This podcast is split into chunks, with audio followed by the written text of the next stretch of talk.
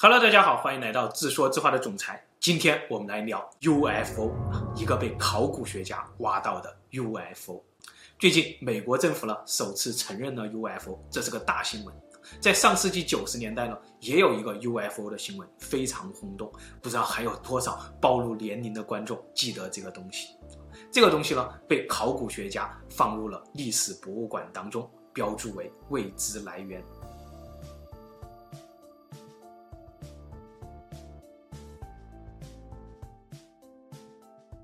它是考古学家从二十五万年前的地层当中挖出来的，学名叫做艾乌德蝎子。它和魔鬼圣经一样，是我们这个时代最神秘、最具争议的考古发现之一。一九七三年，罗马尼亚文物局接到了报告，一个开发商在挖掘建筑地基的时候挖到了三个古物，于是呢，考古专员就被派往现场调查。考古专员来到了罗马尼亚中部的艾乌德镇，镇上有一条木裂石河啊，就在河岸边上。建筑工人告诉他，这个东西正是他们在这个地下十米处挖到的。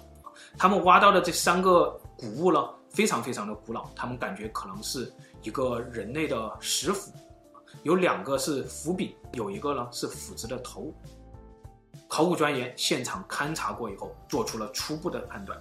这两根骨柄呢，是某种大型哺乳动物的化石，可能是乳齿象的化石。这个区域的乳齿象大约是在1.2万年前灭绝的。那个斧子上呢有孔洞，明显这是一个人造物，可能是远古的人类用来猎杀乳齿象的工具啊。而会制作这种工具的人类呢，应该是属于智人。智人在这个区域出现的时间，大概也正好是一点二万年前，因此考古学家做出了初步的判断，这个考古发现似乎正在说一点二万年前远古人类正在这里猎杀着如此象，但是要印证这个猜测呢，还需要继续做两个研究，回答两个问题：第一，斧子的头明显要轻，它究竟是什么材料？第二，出土物所在的地层明显比一点二万年要古老，这个地层究竟属于什么时代？接着，这三个古物被送往了罗马尼亚的克鲁日研究所做进一步的研究。不久之后呢，研究报告出炉了：第一，斧柄属于乳齿象，这和初步判断一致；第二，地层是二十五万年前的，也就是说，斧头绝对不是一个人造物。这个斧头重。二点三公斤，长二十点五厘米，宽十二点五厘米，高六点八厘米，是由多种元素合金组成的，分别是百分之八十九的铝，百分之六点二的铜，百分之二点八五的硅，百分之一点八一的锌，以及非常微量的鈽、银、镓和其他未检测出来的物质，这就彻底凌乱了，因为铝这种金属不可能在地球上以单质的形式自然存在啊！今天的金属铝都是从铝矿石当中冶炼出来的。人类第一次冶炼出铝是在1825年。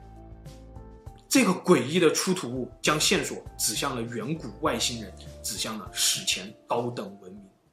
故事分享到这里，大家应该都知道这个爱乌德蝎子的命运了吧？没错，罗马尼亚官方立刻将这一发现列为了绝密，向公众隐瞒。这个出土物竟然是绝密档案，那我们今天又怎么见到它呢？怎么又知道这个故事了？原来，在一九八九年的时候，罗马尼亚政府倒台了，群众们本着扒出一切官方秘密的精神，把这份绝密档案就公之于众了。激动的群众们呢，还邀请科学家继续研究这个爱乌德蝎子，并且向公众同步研究成果啊。美国官方刚刚承认的三个 UFO 资料。据说也是被一群本着扒出一切官方秘密的黑客盗窃出来的。由此可见，全世界各国政府究竟向民众隐瞒了多少 UFO 的资料？好了，别扯远了，我们回到这个爱乌德蝎子，既然秘密被公开了，那围绕着这个秘密一定就会有争论啊！吃瓜群众们认为这就是一架二十五万年前降落在地球上的 UFO 的残片。官方专家们呢，则找出各种各样的理论来强行解释这是合理的现代人造物啊。他们说，能够星际飞行的外星人不懂钛吗？还在用铝吗？要知道，铝虽然说很轻，但是它的熔点非常低啊，在进入大气层的过程当中就会被融化呀，这绝对不是一个能够用于星际飞行的理想材料啊。然后官方专家又拿出了一个现代的挖煤的铲斗，继续说这个蝎子就是这铲斗上的铲齿啊，这铲齿的孔洞和结构都是类似的，这个就是挖煤机的铲齿而已。为什么要用铝去做挖煤机的铲齿呢？因为铝在挖掘的时候不容易产生火花，所以挖煤的铲齿都是用铝做的呀。这可能就是几年前在那一个区域内工作过的挖掘机留下来的一个东西，不知道怎么就到了那个地层当中。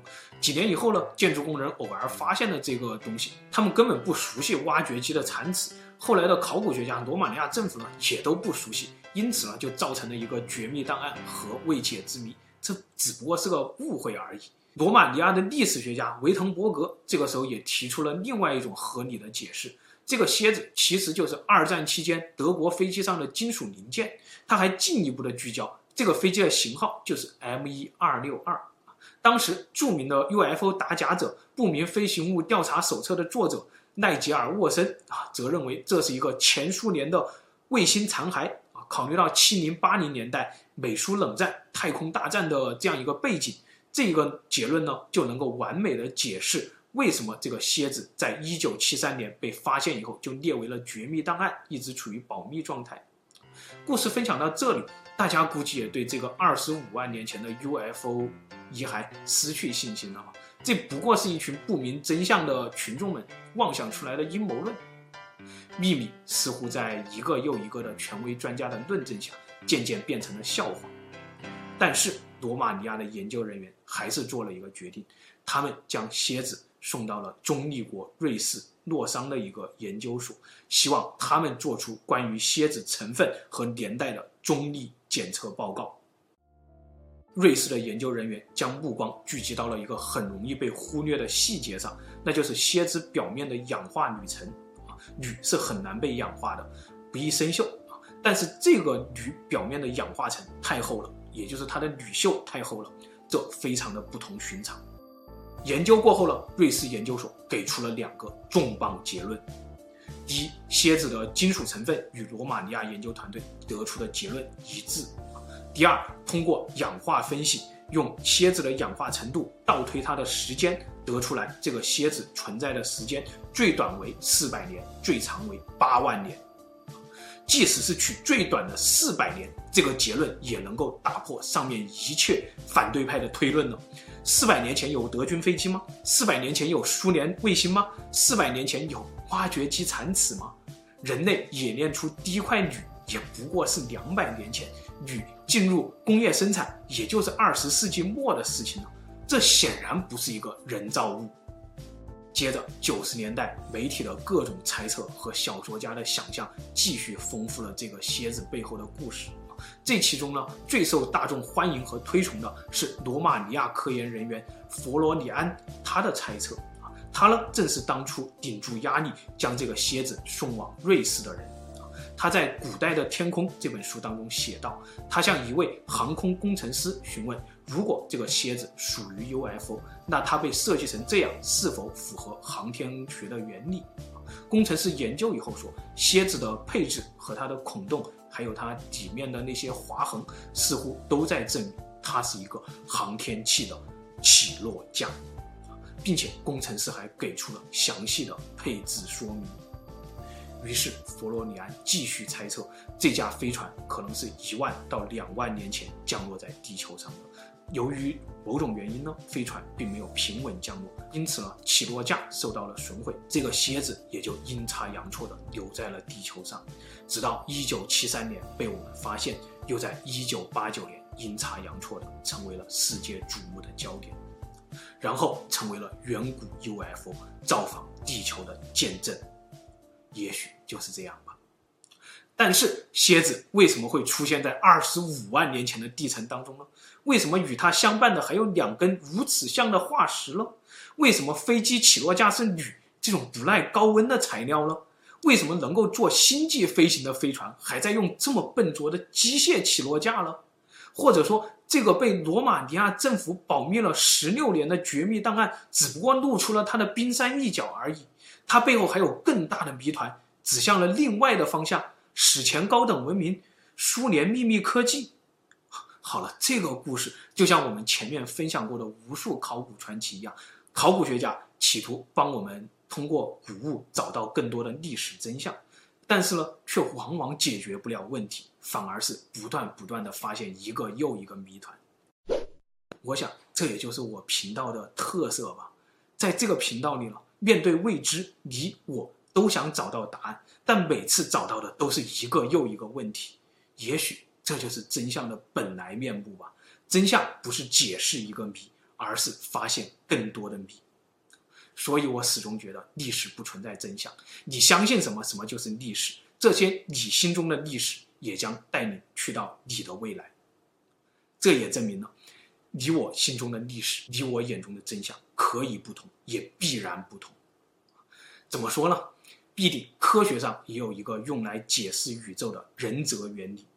仁则原理说，宇宙之所以是这样，是因为我让它这样。我就是宇宙的中心。当我消亡的那一刻，宇宙也随之消亡。你可能会觉得仁则原理简直荒诞的不值一驳，但是仁则原理却是量子力学的尽头，却是开启弦理论的哲学基础。而弦理论又告诉我们，宇宙存在着无数个可能，你我只不过是彼此宇宙当中的观测结果而已。